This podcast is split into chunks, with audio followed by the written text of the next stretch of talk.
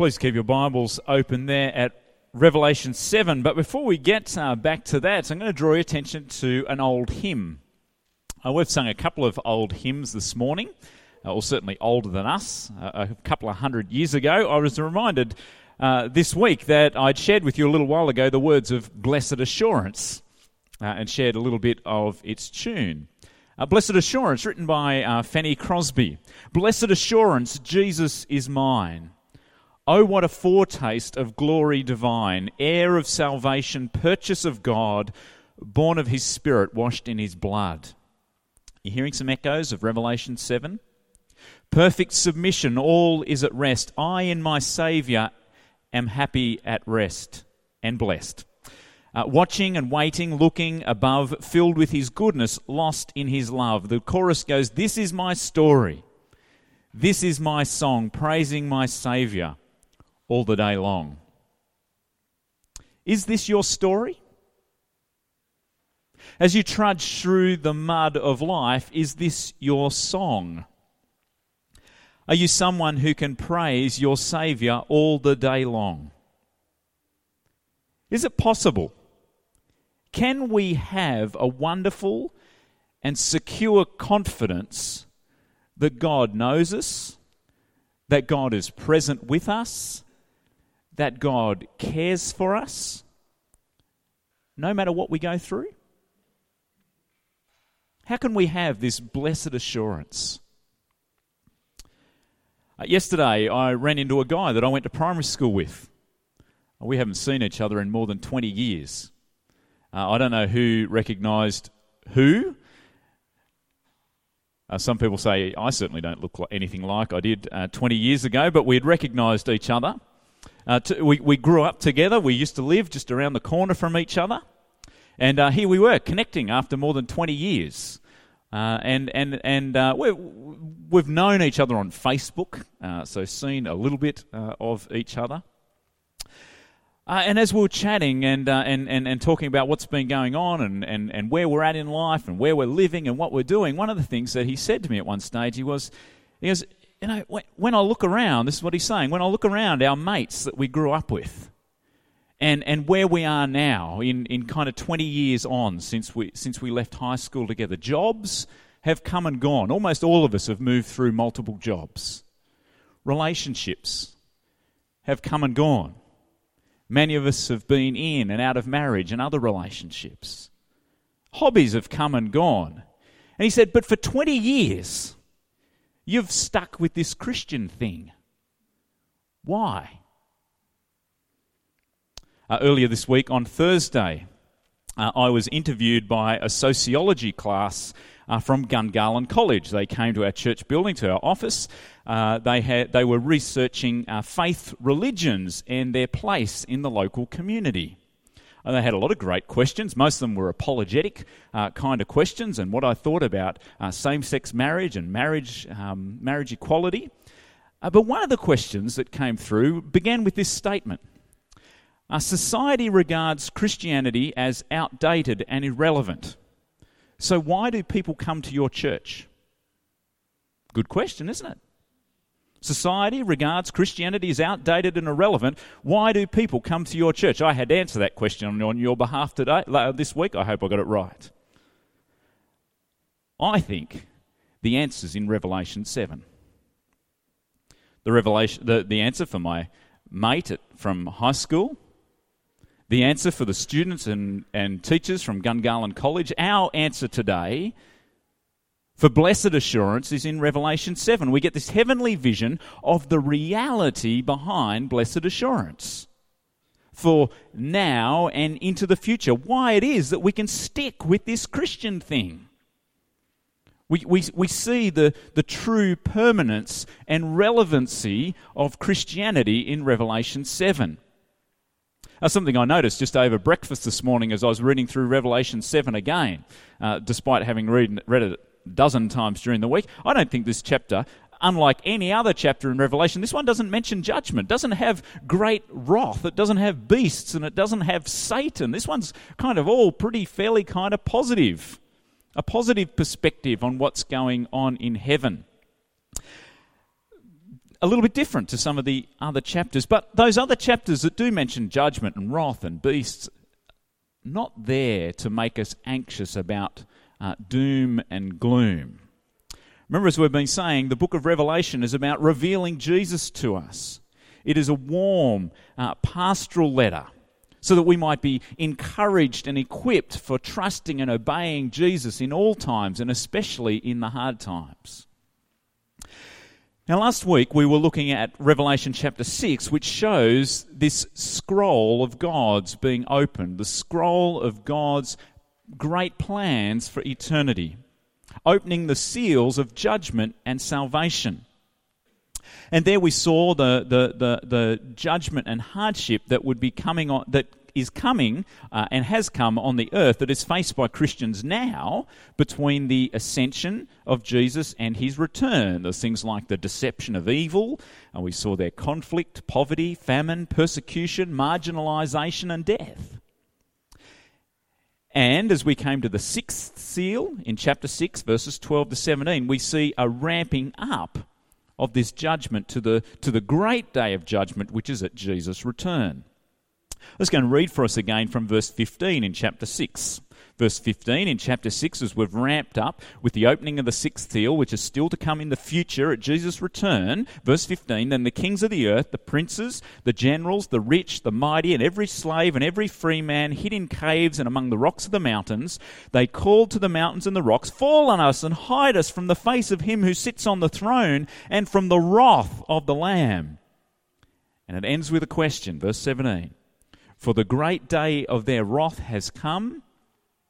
Who can stand? Now, chapter 7 is a new vision that answers this question Who can stand? Who can have blessed assurance? Who can stick with this Christianity thing? Now, to answer the question, this vision in chapter 7 actually jumps back in time to before the judgments that are represented by the four horsemen in chapter 6. Uh, last week I told you that as we deal with timelines in Revelation, it's a little bit like a, a rugby league defensive line. Sometimes it's running up as a, as a line, and sometimes it's, it's, it's coming back down the field. And so time in Revelation doesn't just go from this year through to this year, but at various times with different visions, where we're moving forwards and we're coming back. It's uh, like um, the way we've now tuned in to watch YouTube videos that come to us. We don't press play and sit back and just watch away. We, we quickly scrub or, or, or grab the, the, the little slider and fast forward and, and rewind to the bits that we actually just want to watch. That's how we watch Apple TV at home. We don't sit down and watch the show. Oh no, let's jump to this bit and back to this bit. Well, that's kind of what happens with time in Revelation a little bit. And Revelation 7 takes us back in time before the judgments of, the, of Revelation 6 of the seals being opened, the four horsemen. Uh, the Old Testament background to these horsemen is in Zechariah 6, where four horsemen, uh, who are also called four spirits or four winds, are associated with judgment. And now, this vision in Revelation 7 shows us that God's judgment is held back. The horsemen, the winds, are held back until God's people are sealed for protection. Let's read again from verse 1 in chapter 7. After this, I, this is John, saw four angels standing at the four corners of the earth, holding back the four winds of the earth to prevent any wind from blowing on the land or on the sea or on any tree. Then I saw another angel coming up from the east, having the seal of the living God. He called out in a loud voice to the four angels who had been given power to harm the land and the sea Do not harm the land or the sea or the trees until we put a seal on the foreheads of the servants of our God. Sealing of God's people or marking of God's people for protection happens a number of times in the Bible. It's not unusual here. In Ezekiel chapter 9, Ezekiel chapter 9, God sealed or marked his Old Testament people who were in Jerusalem before the Babylonian invasion, invasion and judgment that came on them. In Exodus chapter 12, when God's people were slaves in Egypt and the plagues were coming on Egypt so that the Pharaoh might let Moses and his people go. Remember that? On the last plague, the, the Passover and the, and the plague of death, God gave his people a mark. The blood on their doorposts would be the sign that they belonged to God and they would be kept safe from the devastating judgment that would come on the land. Christians are given a mark, a seal by God. Ephesians chapter 1, the Apostle Paul tells us you also were included in Christ when you heard the message of truth, the gospel of your salvation. And when you believed, you were marked in him with a seal, the promised Holy Spirit, who is a deposit guaranteeing our inheritance until the redemption of those who are God's possession.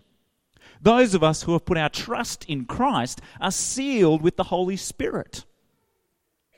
And now, here in Revelation 7, God marks his people has marked his people for this age between the ascension of Jesus and his return, so that we can be confident that if we belong to Jesus, we will not be harmed spiritually through these hard times.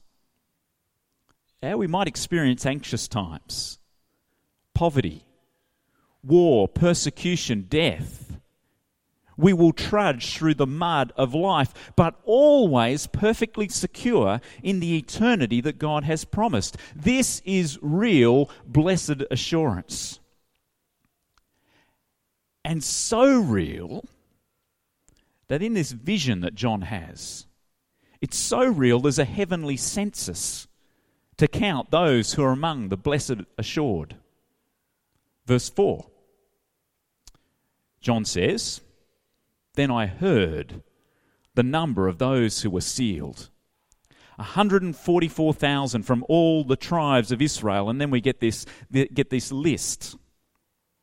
They're, they're counted off like a great army representative of Old Testament Israel. 144,000. Is that about 1% of the population of Japan? This is what John hears and what he expects 144,000. A symbolic number, really, that is huge for John. But when John looks, that's what he hears, but when he looks, he sees something far greater than what he expected. Verse 9. After this I looked, and there before me was a great multitude that no one could count from every nation, tribe, people and language standing before the throne and in front of the Lamb. They were wearing white robes and were holding palm branches in their hands. John looks, he expects a big number. He looks and he sees a great multitude. He sees a number that is literally uncountable. He sees what God had promised to Abraham way back in Genesis 12 and 15 that he would have more descendants than what there are stars in the sky. And John sees the fulfillment of this, not of biological descendants of Abraham, but Abraham's true descendants. The promise of Abraham, of a great family, of a great nation, is one of those promises that weaves its way right through the whole of the Bible. And Jesus tells us that the true descendants of Abraham, of those who have faith like Abraham, are those who believe God's promise and hang on to it here in Revelation 7, it is those who belong to the Lamb who are the true descendants of Abraham. It's those who are, who are wearing the white robes. It's those in verse 14 who have come out of the great tribulation and have washed their robes and made them white in the blood of the Lamb. That sounds a little bit strange. I don't see anyone here today wearing white that has been washed in lamb's blood. It, it's gathering together a whole bunch of biblical images that are really talking about the white of purity being pure in a relationship with God because sin has been dealt with in Jesus. That we stand in a relationship with God where there is no shame, where there is no guilt, there is no wall of hostility, there is no barrier, where there's no uncertainty. of being accepted by God.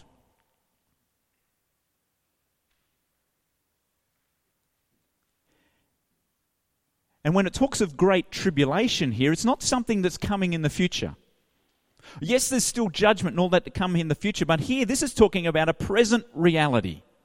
Uh, uh here, the vision that John has got has actually jumped to a different perspective, not to show us the perspective of back before the seals were being opened, but to this broader perspective of between Jesus' ascension and Jesus' return, we are now in the time of the Great Tribulation. And John is actually seeing into heaven now of all those people who have died, who have gone through the great tribulation of this age, and they have now died trusting in Jesus, and they are now secure for eternity in relationship with God. What we have here is a picture into heaven on the other side of death.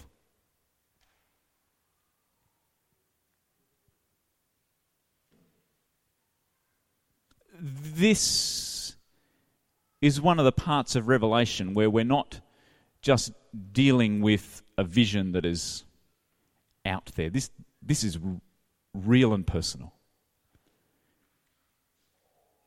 This is where we get a glimpse into heaven and we see our brothers and sisters in Christ who have died before us. This is a picture of those who have been kept by God through the great tribulation of this life and this broken world, and they've been kept into eternity with God. This is where we see the realization of, of the promise that Jesus gave us in John 10 that his, his Father, the great shepherd, will not lose anyone who is entrusted to him from his great shepherdly hand. This is the realization of the promise in Romans 8 that nothing Nothing, neither death, nor life, nor a demon, nor angel, nor nothing in all creation can separate us from the love of God that is for us in Christ Jesus. Now, we have a whole bunch of questions that aren't answered here for us. But what we do know of being on the other side of death is that we will be in heaven, that we will be with God, that we'll be free from sin, that we'll be free from brokenness and all the tribulations of this world.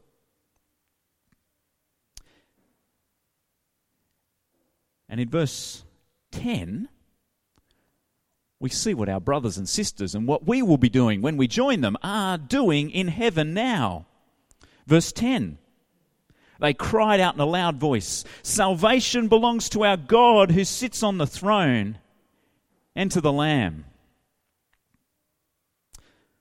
To help us remember what they're doing, I've invented a new phrase today the blessed assured rants. We're talking about blessed assurance, and in heaven, the blessed assured rants. Uh, rants not in a negative kind of sense, but they rants in the sense of they rant in the sense of praising the Lamb brothers and sisters who have, who have gone through this age and into death and into heaven are there now with the angels and the elders and the creatures praising God. All of their focus is on God. Verse 12. They're saying, Amen, praise and glory and wisdom and thanks and honor and power and strength be to our God forever and ever. Amen. God is the focus of all praise and worship in heaven. There is not one person in heaven other than God who is being praised for contributing to their salvation. Not one of our brothers and sisters in heaven, not one of the elders, not one of the angels, not one of the creatures that are there. No one is patting themselves on the back for making their way into heaven, for sticking with this Christianity thing for contributing something towards their salvation, towards being freed from sin, towards being accepted by God. Ephesians chapter 2 says, For it is by grace you have been saved through faith. This is not from yourselves, it is the gift of God, not by works, so that no one can boast we sang in our second song this morning Nothing in my hand I bring. Simply to the cross I cling. Naked, come to thee for dress. Helpless, look to thee for grace. That is how we come to Jesus. So then, that the focus of all eternity is on God and His salvation for us through Jesus. Uh, will you be content with that being your future in heaven? That, that Jesus is the, the focus of all praise and worship? What about now? Are we content with that now? God being at the center of our lives and, and the praise and worship of Jesus? Well, every bit of encouragement that we need to focus our lives now on Jesus and to persevere with Him into the future is captured in the final verses. Verses 15 to 17 really are incredible promises. Promises I think would have blown John's mind. This is the Apostle John, who knew Jesus face to face personally who saw the things that Jesus did when he was on the earth, who, who heard firsthand Jesus' teaching. Things that Jesus would claim. And here, as he sees into heaven these promises, he can see all kinds of fulfillment of the kind of things that Jesus was talking about. Follow along with me, please, in verse 15. Uh, speaking first of those who are uh, washed uh, who have washed robes in the blood of the Lamb. Therefore, verse 15, they are before the throne of God and serve him day and night in his temple. And he who sits on the throne will spread his tent over them. Not very exciting, perhaps, if you don't like camping. But tent here is the same word as tabernacle of pitching a tent, of, of being in relationship. And John tells us in chapter 1 of his gospel that the Word, God, became flesh and pitched his tent among us. Those who have gone through the great tribulation and into heaven are in God's campsite. God has pitched his tent over them. And the promise continues in verse 16 Never again will they hunger, never again will they thirst. Remember when Jesus stood before the crowds who were like a sheep without a shepherd, and there he fed them. John saw that. And here is a pro- promise that never again will they hunger and never again will they thirst. The sun will not beat upon them nor any scorching heat, for the Lamb at the center of their throne will be their shepherd. John heard Jesus describe himself as the good shepherd, the one who knew his sheep and that his father would lose no sheep from his hand. The promise continues in verse 17 He will lead them to springs of living water. John came back to the well to find Jesus talking to the Samaritan woman, offering her the water of eternal life. Verse 17 continues, and God will wipe away every tear from their eyes. John was at the foot of the cross as Jesus was dying, with Jesus' mother and other women round about. Jesus entrusted them to one another's care, but also had them looking forwards to the new heavens and the new earth where every tear will be wiped from our eyes. This is what is in the future for all who belong to Jesus. What is in your future? What do you expect on the horizon of your life? If you're not yet a Christian, what are you expecting in the future?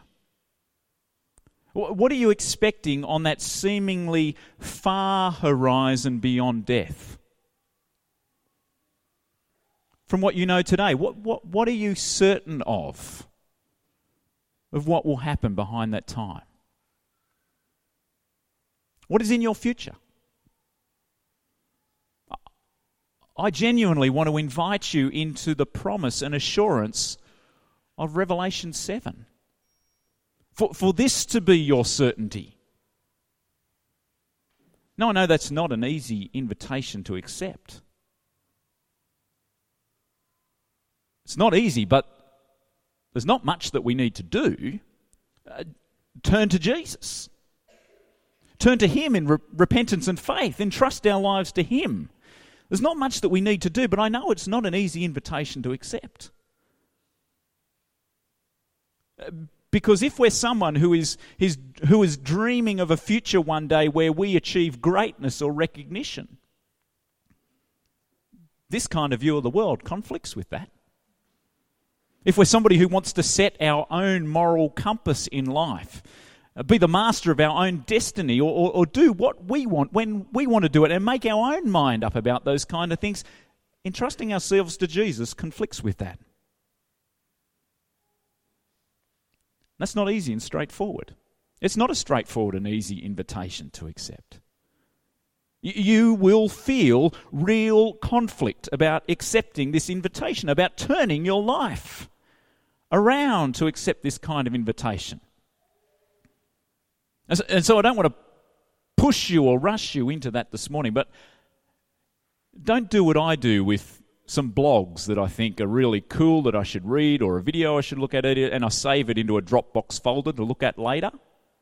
It's the biggest Dropbox folder on my computer. I haven't looked at it since the day I set it up, and I drop all these kind of things that I think are important into there and just forget about them. Don't do that with this invitation. Because if you keep tuning into this series, if you keep reading through the book of Revelation, while everything in chapter 7 is this exciting and wonderful invitation, in the rest of Revelation there's some terrifying realities for those who don't belong to Jesus. And so don't just park it in a Dropbox folder and forget about it. Revelation holds out to us this invitation to blessed assurance for every day. But particularly in hard times of, of uncertainty and pain at the brokenness of the world. A blessed assurance when we go through personal attack. Particularly for being a Christian when we face opposition or persecution for being a Christian. Just when we trudge through the mud of life, Revelation invites us into blessed assurance. Jesus promised that this age between his ascension and his return that we will see hard times. Uh, John himself experienced it, Jesus expected it. And so I want to leave you this morning with Jesus' prayer for his disciples. In John chapter 17, I encourage you to turn there with me now. This was all going on on the night before Jesus died, as he's telling his disciples that he was going to leave them. That the time of tribulation was now about to, now really about to begin. They were going to go through some hard times. They were going to trudge through some mud. They were going to be marginalized. They were going to be opposed. They were going to be persecuted. Some of them were going to die. They were going to suffer. And Jesus was preparing them for that, telling them about it. And in John chapter 17, he prays for them. He doesn't just tell them about it, but he prays for them. He entrusts them to God. He seals them with God's protection. And as much as this is a prayer for Jesus' disciples who knew him face to face, it is a prayer for all who belong to Jesus and follow after him. John chapter 17, verse 6. Jesus says, I have revealed you to those whom you gave me and out of the world. They were yours, you gave them to me, and they have obeyed your word. Now they know that everything you have given me comes from you. For I gave them the words you gave me, and they accepted them. They knew with certainty that I came from you, and they believed that you sent me. So I pray for them. I'm not praying for the world, but for those you have given me, for they are yours. All I have is yours, and all you have is mine, and glory has come to me through them. I'll remain in the world no longer, but they are still in the world, and I am coming to you. Holy Father, protect them by the power of your name, the name you gave me, so that they may be one as we are one.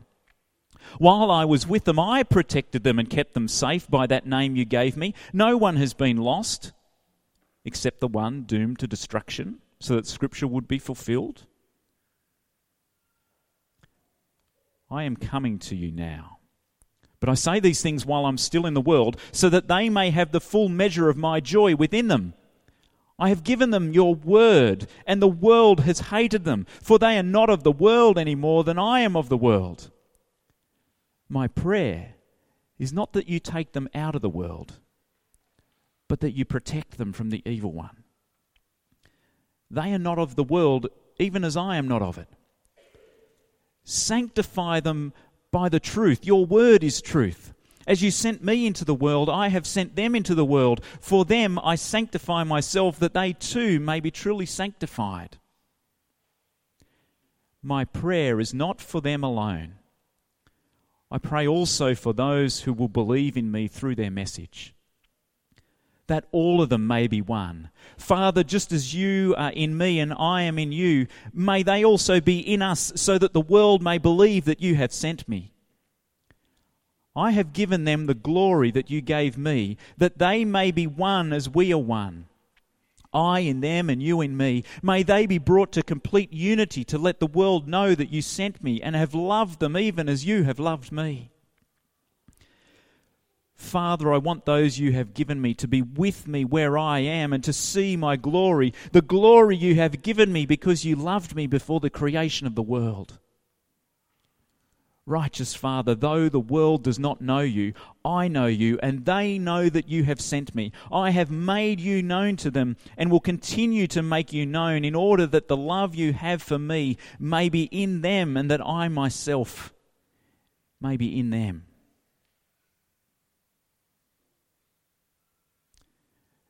That is Jesus' prayer for his disciples. That they might be protected and sealed by God, by His Holy Spirit, to preserve them through these troubled times, that they might stand with their other brothers and sisters and see Jesus in all His glory in heaven. That is Jesus' prayer for us.